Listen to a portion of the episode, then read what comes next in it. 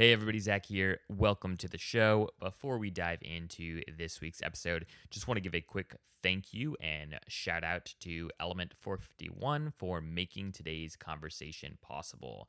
I've been talking with several several of you um, about their new product packs and just want to reiterate how much of a game changer I think that this is for the higher ed CRM space. So you know that moment after you've finally gone through the whole RFP process, you've done, you know, training and onboarding with the CRM vendor that you selected, and then, you know, you're in the CRM and you realize, "Oh my gosh, there's just so much work to do to get up and running, right? Like we've got to build out our conflows, we've got to build out our landing pages, etc." Well, with Packs by Element 451, this headache goes away because what Packs is is it's essentially pre-packaged content, right? Pre-built content, designs, and automations. So you're actually able to do in minutes what would normally take your enrollment management team or your marketing team or your IT team weeks to do. No code needed, no writers, you know, no wasted time. Each pack is designed with a very specific goal in mind. So, for example, you could install the senior search pack and in minutes, you'll have five personalized emails that are totally branded to your school,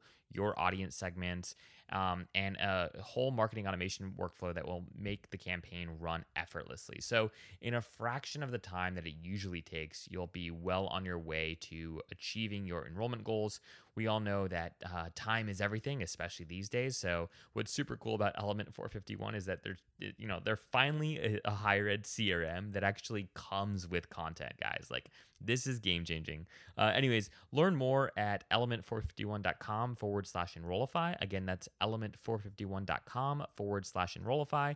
And if you'd like a personal introduction to the team there, um, I, I know artists um, and they are uh, just a fantastic group of people. And I'd be well, I'd, I'd welcome any opportunity I can to introduce you or your team to their customer success team. So feel free to reach out to me directly at Zach, Z A C H, at enrollify.org if you'd like me to make that introduction or even give you a sneak peek behind the scenes look at how the product works. All right, everyone, thanks so much for your time. And thank you, Element, for making today's conversation possible. Enjoy the show.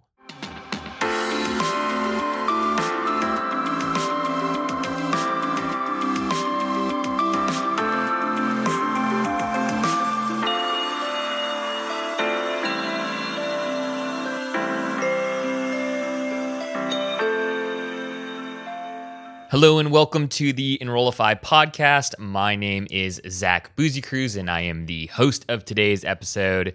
And today I am sitting down with Kevin Obomanu, who is a customer success manager at Unibuddy. Welcome to the show, Kevin.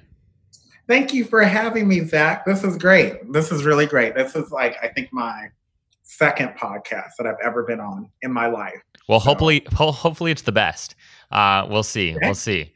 Uh, Kevin, can you just uh, get us started here by sharing uh, a little bit of the elevator pitch for Unibuddy for folks who might not be familiar with what Unibuddy is, um, and then just a quick understanding of what your role at Unibuddy is? Yeah, so Unibuddy is pretty much a site. Well, it is a platform where current students can connect with prospective um, and applicant students. I think that's the best way to say it. Um, I feel as if Generation Z wants to have a student perspective when they're making their selections for universities. Um, and Unibuddy provides a way to make that happen in an authentic way. Um, it's all very student centered anytime there's a new development that happens with the platform, it's always coming from the students who are using it um, and finding ways to make be more innovative with that.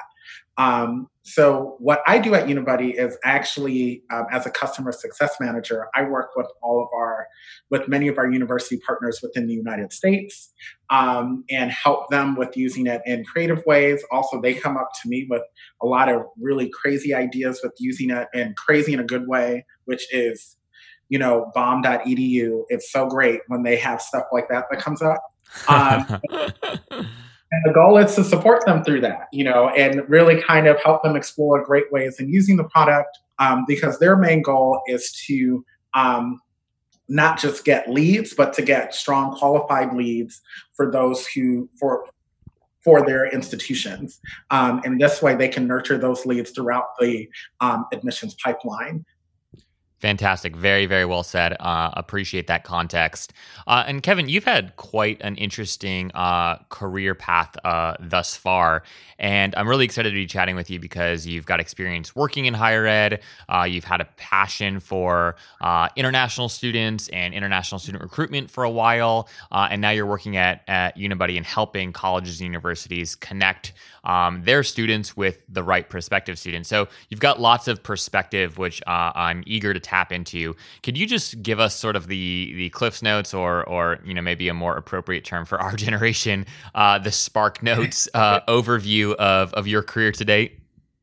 Yeah, um, so I worked in higher ed for um, a little more than nine years. Um, worked initially with a um, high school journalism program that worked with um, urban youth, um, which that gave me a lot of perception for high school students went from that to working with international students, coordinating their buddy program, and as well as later I was a DSO and I also did international recruitment, primarily focusing on the Americas, so Canada and everywhere south of the US. Um, it was a great experience, let me tell you that, because I love traveling. Um, I pretend that I speak Portuguese and um, I somehow am able to interme- intermediately speak Spanish as well. Fantastic. Yeah, I bet you're uh, you're missing uh, that role uh, right about now. I know those of us who are used to traveling a lot are are not are just not used to not being on a plane, and it's uh, you know while there's certainly benefits of not having to you know race to and from the airport, it's also it's sad. It's fun to go see new places. Um, it is. It is. I was supposed to go to Brazil last month. Um, oh no! Um, and of course, that didn't happen. So yeah, yeah. I, I've been stuck in my house mostly for the past four and a half to five months, like everyone else. And yeah, it's rough. It is really rough. Yeah, yeah. Well, here's to hoping you can get make that trip happen uh, sooner than later. Um, we'll see. the goal. 2021. Yes. So 2021, 2021 is the new 2020. Let's just say that. Yeah, because 2020 has been canceled. I'm still waiting for the T-shirt. I'm sure it's out there, but I, I haven't seen I haven't seen that T-shirt yet. But there there really should be a T-shirt, bumper sticker, the the whole shebang.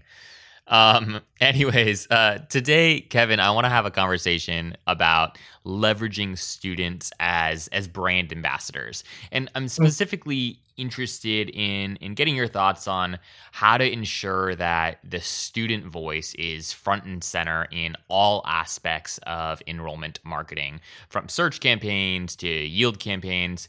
Uh, I'm hoping you could just kind of kick us off by sharing some thoughts at a high level about, you know, from from Kevin's uh, perspective, why is including the student voice in prospective uh, student communications so important, especially today? Well, I think for any institution, your main reason why you exist are the students. So if you're not including the student voice, then you're pretty much going against everything that your university, your community college, your school, whatever it may be, is created for. You know, um, and I think any of your decisions should be centered around creating environments for students where they're able to learn, grow, prosper, and be successful um, human beings when they complete their degree. So for me, it's um, extremely important that everything you do is centered around them and their needs and really kind of staying up to date. Um, more particularly when talking about Generation Z, they strongly appreciate authenticity. You know, so they they don't want they don't want institutions trying to sell them an institution. Hmm. They want to know can I really be, can I really become a better version of myself in this space? How can I learn? How can I grow in this space? That's what they want. And if you are not providing ways for them to do that and not truly listening to them, like it's one thing to hear, but you also have to truly listen to what they want and really act on that, then you're going to end up losing them. Um, one thing I, I would say at my previous institution is the best way to market your institution are the students and mm. not by telling them what to say, but it's what they are saying. And if they're saying something that is very different from the message you're putting out there, you already have a problem. So you need to have those pathways and conversations with your current students to really see what is going well and what isn't working and figure out ways to make things work better for them. Because that in itself, they can say, you know what, this wasn't working at my institution, but they actually were listening to me. And that I appreciate because I'm not seeing that a lot in other places. So if they're listening to me, they're going to listen to you too. That's the kind of conversation that they're going to have with their friends who are thinking about where they're going to go in the next year or two. So I think it's extremely important to make sure that anything you do with enroll in, in enrollment management is very centered around the students. I, I'm fully for a student first policy always. That's very very well said. And you know, as you're as you're talking, I'm I'm thinking about like how you know why wrestling with this question about why is it so hard for schools especially uh, enrollment management teams marketing and communications teams to do a great job at including the student voice and it seems to me that what most schools try to do is the enrollment management team or the marcom team has a particular framework right they have they have some sort of structure in which they want communications to operate so you know that often looks more specifically like you know there's a 7 to 10 post inquiry communications flow right so if you raise your hand and you say i'm interested in your school you're going to be dropped into some sort of com flow that will mm-hmm. send you 7 to 10 emails or whatever it is right and right. it seems to me that what most institutions do is they say, okay, here's the framework. How do we fit student the student voice into this framework as opposed to saying students prospective students what what framework makes sense right and then how do we couple what we need to what we need to uh, communicate into a context into a framework into an infrastructure that does resonate with you so it's it's a little bit like whether you approach the students first and say, hey, what communications do you want? When do you want them? How do you want them? As opposed to saying, okay, here's what's going to happen. How do we insert sort of the token student testimonial or the token student quote into some framework that already exists because it exists for, you know, bureaucratic reasons or because it exists because it's what we did last year? so I'm going to be frank. Please. That. So what I say is, you know what? One thing that I would do, which I think the reason why I was pretty successful with um, some of my past jobs was I would push back against that. And I, I know for people who, um, for me, I was an admissions officer and also like um, coordinator for ISSS, um, International Student Scholar Services. And I understand that sometimes it's very difficult to have those conversations with people um, above you who are not as engaged with the students. Yeah. And I think you have to be bold and you have to be very direct and say, this is not going to work. This might have worked three, four years ago. It does not work today and you have to and it's really kind of pushing back against some of those things that come up and pushing back against those structures um, and being bold about it i had to do that many times and in some cases um, it was an uphill battle. In other times i was actually very surprised. I remember um, one thing with the buddy program we had um, getting it to go from a stipend kind of pay kind of thing for our ambassadors to um, a scholarship program surprisingly was a 15 minute meeting with the director of financial services and it was very quick and i was shocked because huh. i think anyone who's in higher ed you know meetings that are 15 minutes with a yes answer and a very easy process does not happen very often. if you're if you're not bold about it and you don't um, push for it, sometimes these things won't happen. You don't know what's going to happen unless you actually really try. You have to really advocate for the students and their voice um, because you're in a position of power in those structures in order to do that. Um, and then you have to really evaluate if a school is not willing to listen to the students then you need that's something that you have to consider well what people who are making decisions for students, then what are they really there for? Um, when students are the ones who are paying tuition, I mean, if you want to talk about it from economics, um, you can't teach without students there. Um, you can't do any part of your job without students there. Um, so I think those are things that we also have to ask. If you're getting a lot of pushback, well, what, why is that pushback there? Um, and really trying to work with that to get what the students need so you can do your job well. Very, very, very well said. And you know what's what's striking here is that we're we're living through a moment where peer-to-peer influence is is more powerful than ever. Mm-hmm. In fact, you know, eMarketer just published some research stating that 70% of Gen Z trust what their peers say about a mm-hmm. brand versus what a brand says about itself. Uh, and yet schools still struggle to, you know, lace their enrollment marketing strategies with authentic student experience. So like what do you think like what's the rub here? Like why do you think it's so hard for colleges and universities to to get this? Because they don't listen. Huh. it's I, to me it's like it's it's really just that. Hmm. Um you have the students are there. They want their voices heard. Listen to them. Um, and I, I know that just sounds like um, it's very simple, but every part of my past experiences, I don't think I would be where I'm at today if it wasn't for the international students that I worked with. They mm. challenged every single day in many different ways. And of course, you have things from the federal government that make it challenging, things within your own institution that make things challenging. But you work with the students, figure out what they want, try to get it the best you can based in the policies that you're um, kind of stuck with, but also challenging the policies that you can challenge. Um, so, the one thing that institutions can do is really listen to the students, create these environments where you are not just having surveys and um, and focus groups just because, but you're actually really taking that information as a part of your planning, as a part of your communications, and really seeing what they're saying and really integrating it into what you're doing. Another example of um, something that we did um, as a group with our international team was we were very big on surveying the students every year after orientation. And this is just one example for international orientation, um, because our orientation changed every single year, mainly because we would get feedback from the students on what worked well, what didn't work well, and we would make changes accordingly.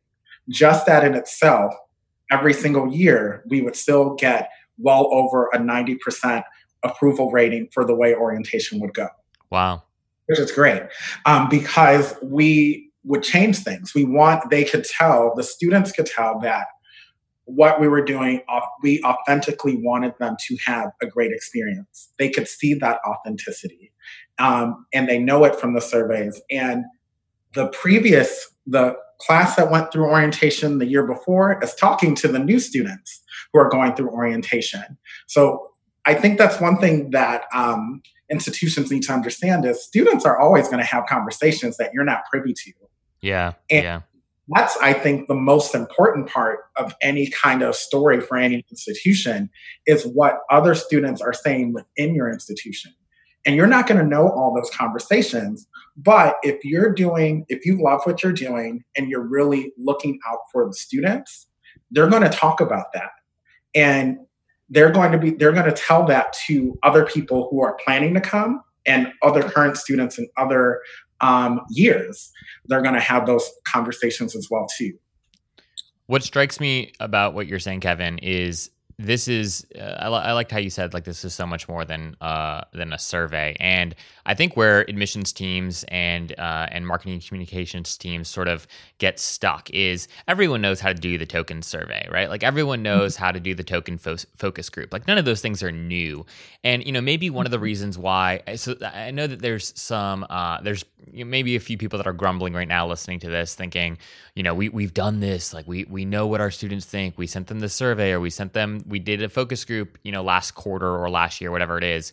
And, you know, one of the things that's coming to mind right now is like, based off of what you're saying, is uh, admissions departments, Marcom departments, they need authentic relationships with students and maybe mm-hmm. m- maybe like the reason why you know when you get survey feedback or may- maybe one of the reasons why communications can be so so vanilla so to speak is because um, you know, student, uh, uh what you're not, you're uh, when you send a student a survey and you ask them a yes or no kind of question, right? Like, did you know when you were uh, applying to college, did you look at our social media, yes or no, or whatever it might be, right?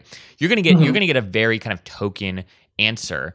Um, because the reality is like when a student is put on the spot or even in a focus groups hey do you like this color or that color for a, a call to action or for you know the the cover for a view book or whatever it is you're going to get mm-hmm. a token answer because you know students aren't necessarily used to kind of teasing out what specifically it is that mm-hmm. was different about their experience or about the experience that your university delivered. And the only way that you're going to get those detailed, really, really specific uh, uh, meaningful feedback, uh, meaningful nuggets of feedback in order to inform actual change in your approach to admissions and marketing is if you have a real relationship with students. And in order to have a real relationship you've got to listen right? Like you exactly. you have to have conversations. Exactly.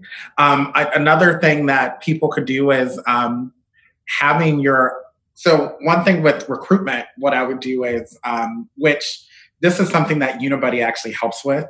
but this institution I was at, Unibuddy didn't exist yet. Okay. Um, so it's because Unibuddy is really new. Um, about, I think we're almost five years old now.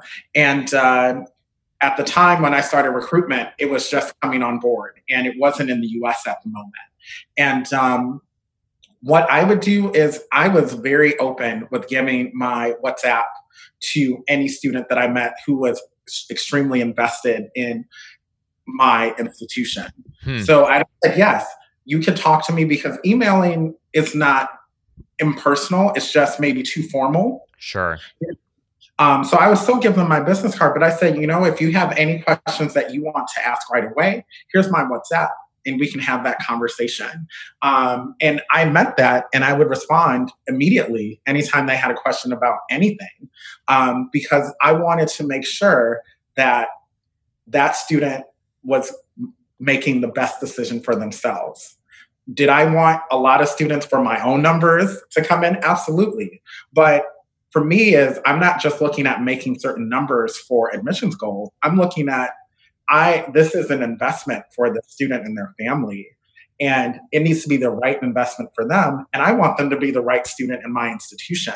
Yeah. I don't want to have just any student come in just to simply grow numbers. I want them to actually come in, retain, and persist. And uh, and, and that was very important to me. And if they're not the right fit, they're not the right fit. There are 4,500 plus universities in the US that they can choose from um, if it's not mine. And I'd rather have them go to a place where that fits them opposed to just coming to mine. So giving them my information would help them answer their questions, help me develop a relationship with that student.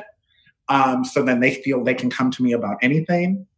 Um, I also would involve their parents because um, for two reasons. First of all, parents are not only the for me, especially with international students, a lot of times they're the main decision maker, but also they're the ones who are also paying the bill. Sure. So, so if you're going to consider that as well too, I would include parents because I also want to make sure that they're making the right investment for themselves as well and not just investment monetarily but the time the process especially the visa application process for international students is nothing easy um, all of that stuff is extremely important, and they should know the full story so then they can make the best choice. And of course, one thing that would come up on all my recruitment trips from parents and, stu- and um, prospective students alike were can I talk with a current student? Yeah. And since we didn't have something like Unibuddy, um, I would say, yeah, you can. Uh, we have a buddy program, and I'll talk about that. And that's a great way. And I would ask any of my ambassadors, because I had all of their phone numbers, I would say, would any of you want to talk with this student? You're, you two are from the same country, and they would do that. But with Unibuddy, I could have some kind of fair table piece with their individual cards and say, this person is from your country. You could totally talk with them. They can give you um, their perspective on how they transitioned from Brazil to the US, what that looked like for them, um, what things they went through. And then if you have any additional questions regarding the admissions process or immigration, you could talk to me or you can talk to my colleague. So, and we, and, and something like that is extremely helpful because it still reaches them where they are and gives them the information that they need so then they can make the best decisions for themselves.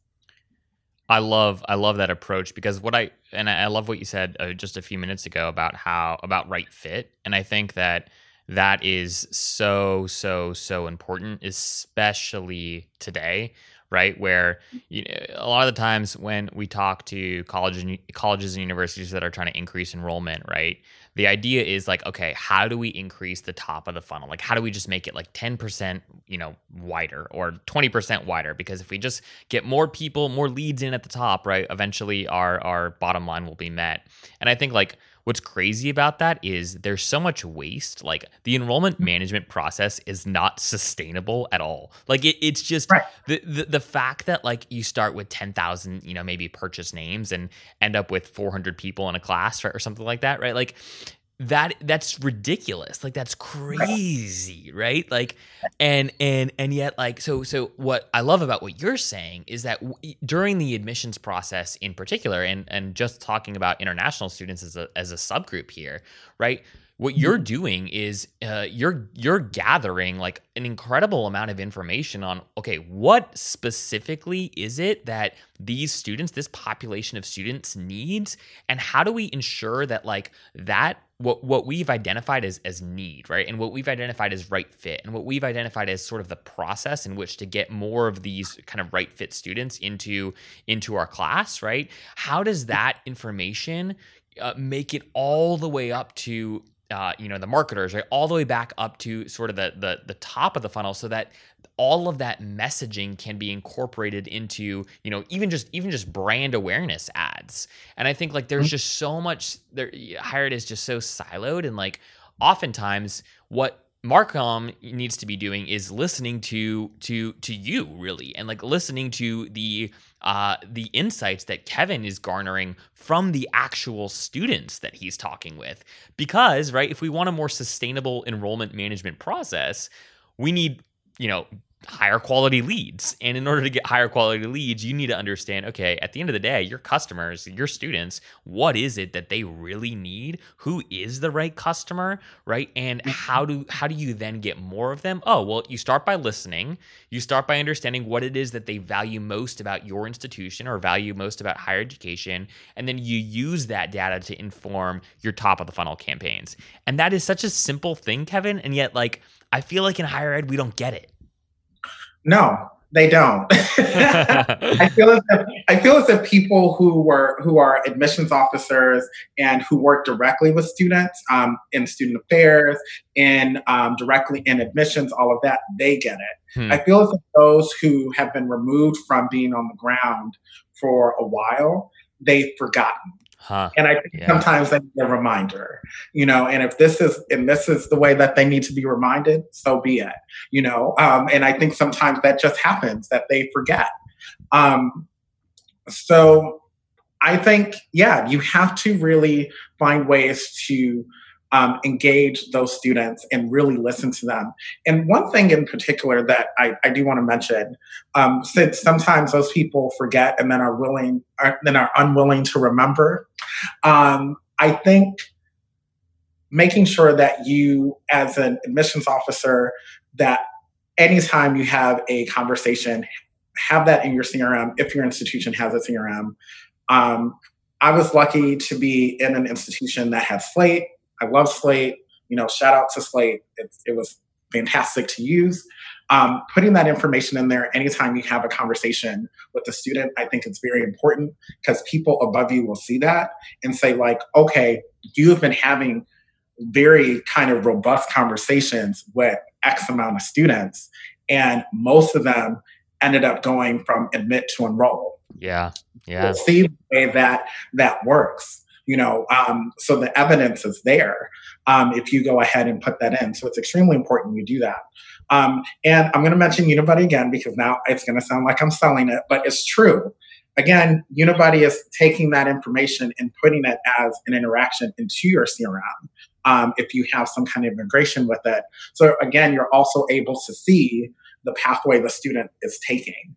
Um, so that is extremely important to really show how you're nurturing those conversations um, with the student, um, what's happening in those conversations, why those conversations are important. I mean, it will all be in your CRM if you're putting it in there, or if you have some kind of integration um, with that. Fantastic, and there's nothing wrong with uh, with uh, sharing, you know, goodness where uh, where goodness exists, and there's a lot of goodness in Unibuddy. So uh, no no problem in in shouting them out. Um, I and... would too. I wouldn't work here if I didn't like Unibuddy. There Let's you go. There okay? you go. So, like the decision just felt like when um, when I got the offer letter to work at Unibuddy, I was like so happy because the interview process, even though it was long, it went well it felt like a good move for me. It felt like I could bring the knowledge that I've gathered into the space. Um, and and I, I, and I really do love it, you know. And I remember from my very first interview, I said, I wish we had something like this because it would have made my work and also the students' work a lot easier. So anytime I can mention it, I try to. I I did not drink the Kool Aid. It was just like missing this, and it's like, why did we not have something like this? So I think if you don't have something like Unibuddy to um, help nurture your like best quality leads and not just get any lead, um, then I think you're going to have issues when it comes to not only um, preventing melt, but also when it comes to having students retain and persist. So I think all of those things are important, especially now that most things are virtual. Um, it's it's even more important now than even before. Absolutely, absolutely. Uh, so I want to I want to talk to you about uh, or get your thoughts on sort of uh, when we talk about incorporating the student story into uh, schools conflows or or ad copy or website messaging, etc. Uh, it, it's obvious that you know one story is far from sufficient, right? There's not just there's no such thing as just one student story when you're talking about an institution as a whole. So how can enrollment marketing teams kind of work to uh, do a better job at tailoring relevant stories to to relevant prospects and what's what's sort of how do you do this appropriately, right? So, in other words, how do you ensure that you're telling authentic stories about, uh, you know, your your your your or your maybe you're leveraging, you're showcasing uh, authentic student student told stories, but how do you do so in a way that doesn't come across as uh, you know, leveraging students, especially uh, especially minorities. Like, h- how do you do this in a way that is that is appropriate? Um, first, hire more people of color, especially for international recruitment. Um, it's abysmal and very um, sad that um, for international recruitment, the vast majority of recruiters are white. Wow. The vast. Yeah. Um, and that's one thing that needs to change is you need to hire more um, people of color, primarily more black people, you know, um, and that already, especially now, Gen Z, I think, is more interested in movements like BLM. Um, they strongly believe in it. They're more interested in um, equity, not just equality, because yeah. we've already got equality somewhat. We still have work to go, but they're interested in equity and justice. And there needs to at least be a visual representation with your um, admission staff. And if you don't have that, that already is where you're failing to begin with. Secondly, um, speaking of that, if you're going to hire more people of color, you also need to create an environment where those voices are heard too. Because if you, if your institution is still practicing structural racism, many of them are, they don't know it because they were taught a certain way. So they have to actually decolonize their thinking and think in a different way. And they have to actively become anti-racist in the in those environments. And that's something that's a much I think that will be a different um, podcast interview. But that's another thing that they would need to do yeah. as well too, and really practice that. Not just say it for optics, but actually everything from curriculum, everything from the way their HR works, every single aspect has to be restructured um, to accommodate everybody, not just a certain ideal. Um, so that's another thing they would need to do because students are looking at that. Um, students are not, I feel as if me being a millennial, I feel as if we were more interested in things that were flashy. We wanted, we liked the new buildings. We wanted, you know, like the really nice dorms and all of that. Generation Z is a little bit more um, woke. Yeah. yeah. you know, they're more into those things are great, but we really want to have scholarships so that we do not fall into debt like the millennials did. We want to make sure that when I go in there, I'm actually learning about the genocide of Native Americans in this country, not just a, a pardon my French, oh no, this is the right way, a whitewash version of Thanksgiving. Yeah. They want to know what's really happening. They want to know what they missed when they were in high school. That's what they're looking for.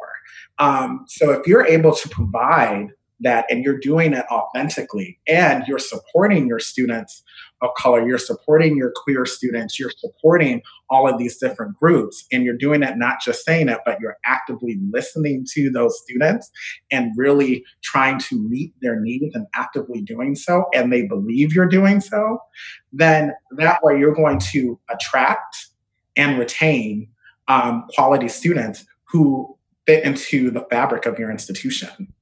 Um, because the people who are going to say it the most would be your actual current students.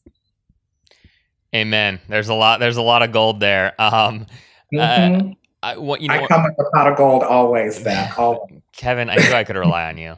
Um, no, but I mean, I I think like too to to bring this back to sort of just just messaging, right? And we're we're talking a lot about like you know people listening to this are are primarily folks that are responsible for uh, marketing college and university either uh, central centralized uh, college marketing and recruitment uh, folks who are working um, in enrollment management teams at the at the graduate and undergraduate level right? So these the the bulk of the people listening to today's episode are responsible for recruiting students and there is absolutely a move to recruit uh, from more diverse populations. And i think like what you're saying kevin is it's really really hard to again in the, in the spirit of storytelling right it's really hard to tell the student story uh, mm. when if, if you if, if there's nobody in your admissions team nobody in your enrollment management team nobody in your marcom team that looks like or can and can truly identify with um, with uh, students within at your institution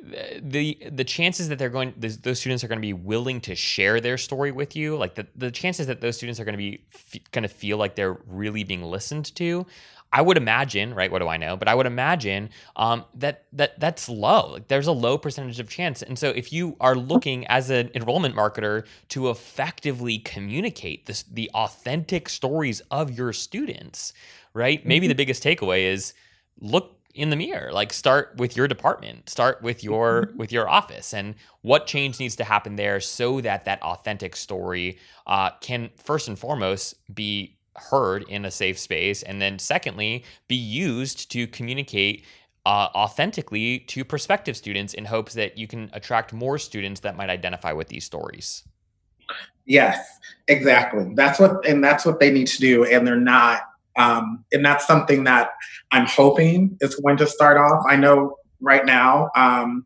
IACAC is happening uh, virtually. Um, and that's something that I believe is going to be talked about within that space.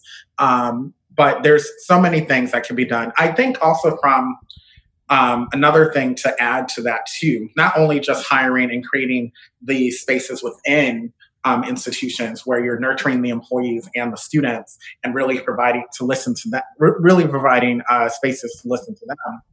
Um, also, I think collectively as admissions folks, we have to really also decolonize our minds. There was, there was something I read literally, I think, yesterday, which um, was kind of shocking, where there were some admissions counselors who were saying they never get good students from Ghana or Nigeria, which I have never heard anything like that before, but they were just saying the context of that conversation was clearly racist, you know? Yeah. And it's like, to my understanding, the Nigerian and Ghanaian students that I've had have been very great. Yeah. um, many of them come here like I, I at no no way you spin it. There's not a way you could spin it to me that would say they're bad students. Yeah. Um, so if you're talking about finances, usually the ones who study here are very financially stable. Um, if you're talking about um, brain power, both Ghana and Nigeria use um, a British curriculum. So at the end of the day, it's kind of like, well, I don't see where the issue is. They speak English. so all of these different things, it's like, I don't know where you could spin it, um, how you could spin it and say they're not good students. Yeah. So that in itself is something that has to be um, broken down and say like well why would you think these students are not good when you can find good students literally in any country the students that are good for your institution is really dependent on what your institution wants and also if the student are doing well academically that's yeah. those are things that really matter you know um, because of course, it's the academics that is going to show if they're going to be academically successful. Um, so those are the things that should matter. But also, I think for domestic, now I have not done a lot of domestic recruiting, but I've worked with a lot of domestic recruiters. Um, and I know there are going to be a lot of people listening to this who are in domestic recruitment. And a lot of it, when you're thinking of academic preparedness, you also have to consider well, the high school they're coming from, since high schools in the US tend to be grossly unequal um, in the kind of education they provide. Um, you have to ask, well, what things are they studying? What things were they given so they are academically prepared? Um, one idea that um, I'm not sure if it was um, ever kind of executed at my um, previous institu- institution, but it was talked about by several of us. And I have to remind you the people who are in these conversations for domestic recruitment, we're talking about this. We were all Black and Brown people, you know, and we were talking about um, Black and Brown communities that um, are at the poverty line. Um, and the high schools that are in those communities. And uh, one thing that we said was there are so many ways you can recruit um, those students in a way that you're giving them something to learn that they can bring into the institution um, and also can help them, especially their first generation. One of them being you could have a financial aid workshop that is branded for your institution, but people could take that to any institution. Sure. The fact that you have it branded for your institution, they remember, oh, the person who talked to me about this was at my my institution, at this institution. But this is financial aid information that I would have never known that I could use when I'm applying to any institution. The fact that they're going to remember that you did that, the school will remember, the parents will remember, more than likely they're going to apply to your institution if you have the program that they're looking for. Yeah. Um, so you would at least get an application at the very least. So just things like that, where you're going into the communities, having those relationships with the communities, that's already showing that you're trying to be a part of something that's not exclusive. You're trying to be inclusive in your practices and bring in as many diverse students as possible, not just related to race and ethnicity, not just international, but people from all different kind of income levels, all different um, kind of backgrounds, different kind of gender identities and sexual identities, all of those things. When you're actually going into those communities and providing them the resources that they need, um, so then they can make that decision to go into um, a higher ed institution. It's what's what's really interesting too is you're you're kind of uh, uh, speaking here about the importance of education versus selling, right? Like educating mm-hmm. versus selling and like really getting to the core of, of that that financial aid example is like, hey, at the end of the day, if you're providing value, if you're going out of the way to be helpful, uh, you're going to be remembered because uh, unfortunately yeah. not enough people are are helpful um, and so right. and so that's yeah I, I, love how you're touching on that i, I want to pick your brain a little bit uh, around student ambassadors so uh, yeah. College we, we're, we're talking today right about how to how do we effectively tell and communicate student stories how do we help uh, enrollment management teams by um, uh, how do we help encourage enrollment management teams to listen to students, to hear their stories, and then be able to use their stories for uh, recruitment purposes? And I'm curious uh, how you think, in, in your experience from what you've seen at Unibuddy, right? How how are schools effectively leveraging uh, student ambassadors, and maybe what are some you know quick do's and don'ts when it comes to incorporating current students into the enrollment management into sort of the the admissions process. What what are what are some things that you've seen schools do well, and what are some things uh, again in your experience or or otherwise um, that haven't gone so well? Um, one, so I'll go with start off with things that went well um, from my experience, and then what I know some other institutions are doing, and the ones that are using Unibuddy and the ones that are not. Um, the things that they're doing well is first, I've noticed, and this goes back to when you mentioned the relationship the admissions offices that maintain relationships with the students are the ones who are able to successful, successfully create an ambassador program because there's they maintain that relationship after the student has even enrolled, which is good. Um, I think in many cases, um, a student enrolls and then we're like, okay, next on to you know recruiting for fall and doing the same thing all over again. Which yes, you should do that part, but also still keep in touch with the students you, um, the students that you have enrolled, and um, see what how things are going. Check in on them at least every month, you know, or every couple of months, even um, a few times a semester. Um, speaks volume, you know, at least just check in on them and see how they're doing. You have their information. You can send them a quick email if you only have their email. Again, because I also have their WhatsApp information, I was able to continue talking with them even after that. And what's great is when I would go out on a recruitment trip, again, if they were not an ambassador, because sometimes when you're selecting ambassadors, you only have X amount of funding or bandwidth or whatever it may be, but you still have people who are not ambassadors who you've developed a relationship with who um, like for example i guess i'll bring up brazil again because i was in brazil a lot. I had several brazilian students who some were ambassadors and many of them were not for many different reasons.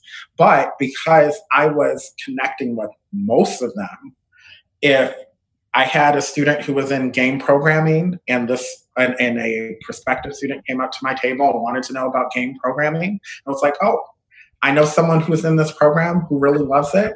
Um, let me ask him right away if um, I can give him your information and you all can go ahead and talk, you know.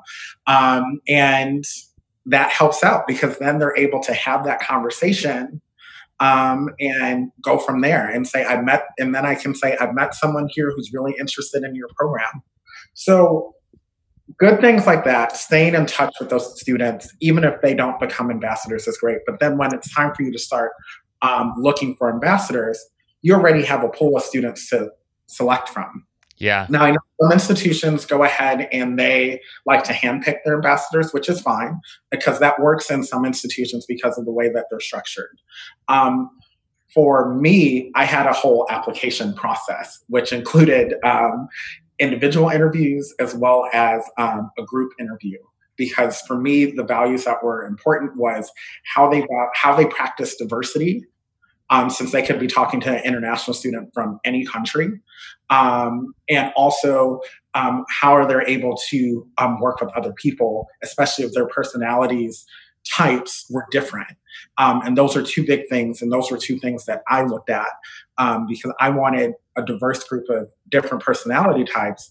But for me, the best, the most important thing was not only are they doing well academically because it was a scholarship program for us, but also um, are they practicing diversity in their day to day life? Yeah. That was very important to me um, in how they're doing it. And how they're willing to learn and go beyond from what they are currently learning and go beyond that. And I think all of that is extremely important to having solid quality ambassadors.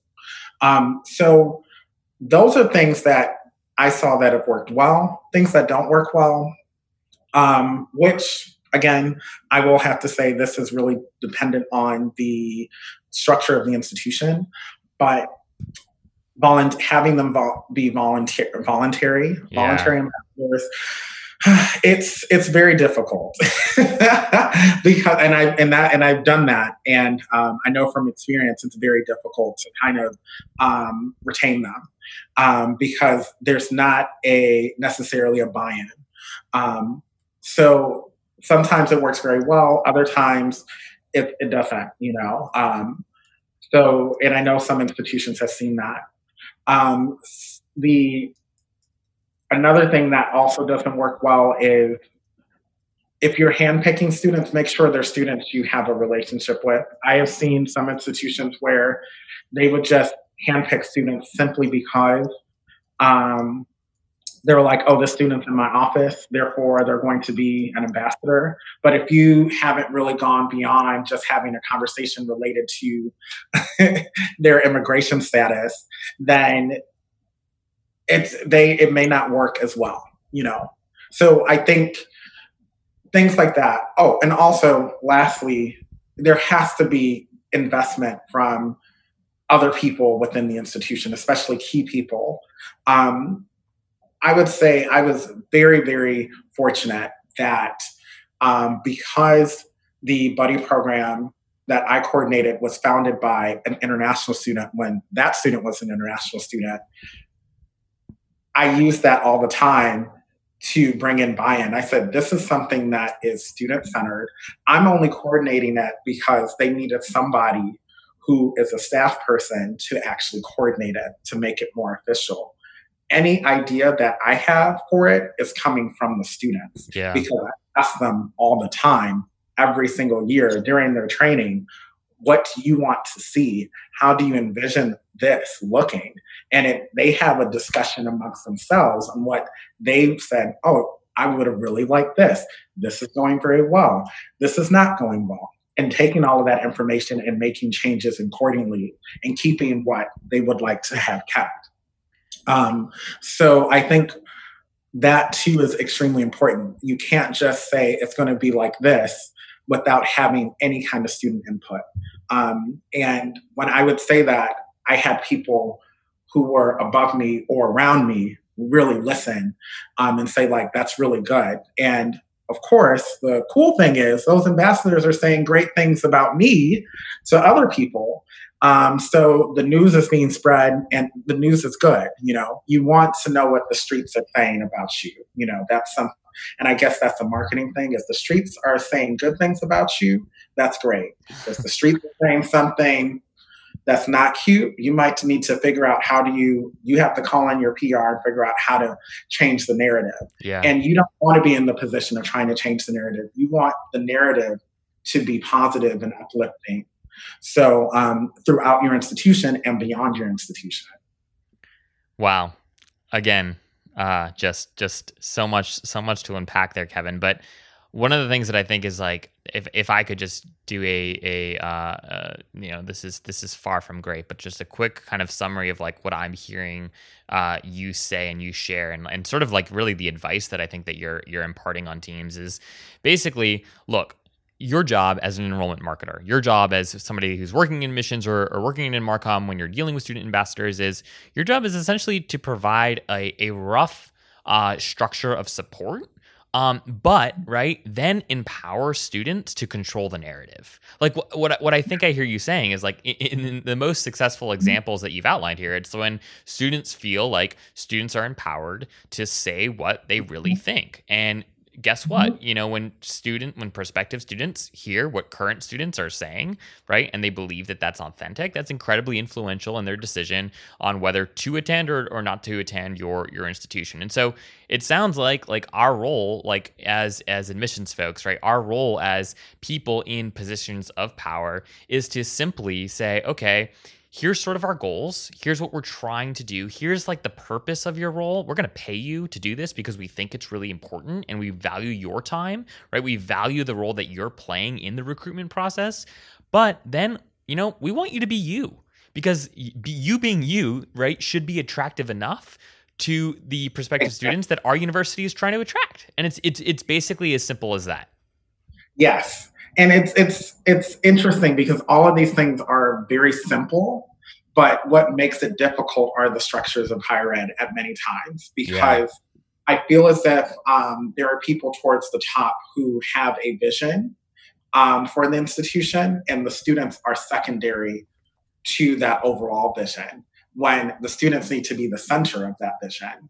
Um, and I think institutions, the institutions that do well, that are successful at retaining and recruiting students, you can see that they center their decisions on providing like rigorous curricula for their students, providing um, a lot of different ways for them to um, engage within the campus beyond the classroom, um, providing resources for them when things get crazy, not denying that bad things will happen, but saying bad things do happen.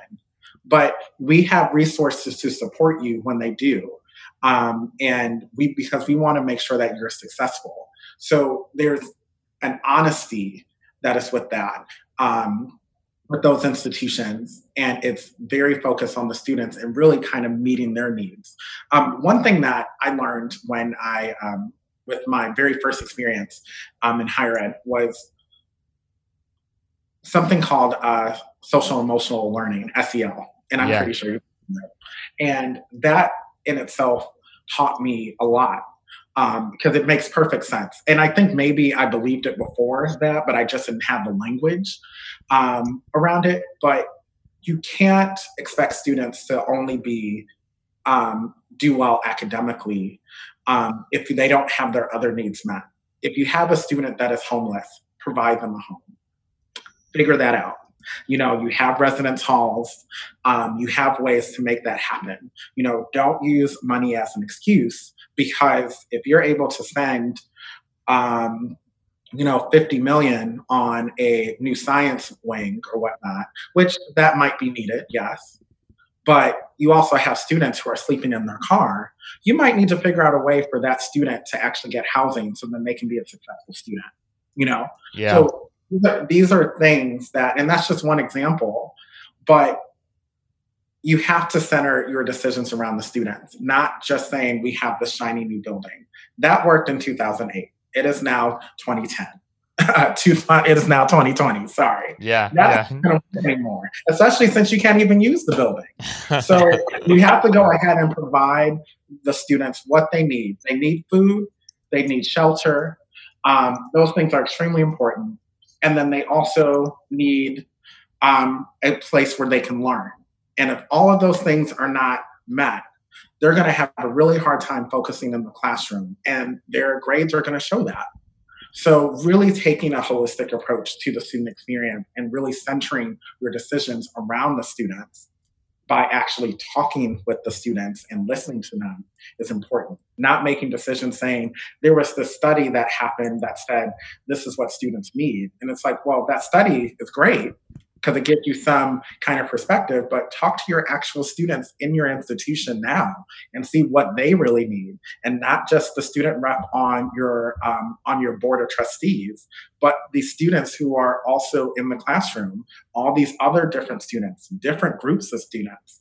It's all important information that you need to be a, a successful institution that recruits students that recruit students that will be set up for success. Kevin, this has been amazing. I really, really appreciate your insight, and I am incredibly thankful that you've uh, given me now 55 uh, minutes, given us 55 minutes of of your time to share these insights with us. Uh, uh, there's so much here, and I think that um, you know we're we're just uh, we're just gonna have to do uh, several other op- episodes because there's so much to dive into and so much to unpack. Um, but uh, in all seriousness, thank you very, very much for for your time, for sharing your story with us, uh, for sharing a little bit about Unibuddy with us. What's the best way for folks to get in touch with you or get in touch with Unibuddy if they're interested in just hearing more about your experiences in higher ed and or if they're interested in learning more about Unibuddy? They can email me at kevin at unibuddy.com. Very easy to remember they could do that. They could go to Unibuddy's website as well too, and they could actually go on as a prospect and send me a little message. Um, there's so many ways that they can engage um, with me. So all of that is great. Um, I'm so thank you so much for having me. This was great. I love talking, as you can tell. I talk a lot. Um, and yeah, I would love to do this again. So if you invite me again, I will be more than happy to be back on your podcast. Well, thank you, sir. Yes, we're we're gonna have to make it happen. Uh, really appreciate you all tuning in today. Uh, as always, if you have any feedback for us um, at Enrollify, you can reach out directly to me at zach at enrollify.org. Kevin, thanks for being here, and look forward to uh, connecting with you again soon. Yes, see you soon, and thank you so much. If you are an enrollment marketer working in marketing and communications or enrollment management and would be willing to be interviewed on the podcast, or if you have an idea for a topic that you'd like to hear covered on the podcast, please reach out directly to me at zach, Z-A-C-H, at enrollify.org. We sincerely look forward to working with you to make Enrollify the most trusted, go to digital resource for enrollment marketers out there.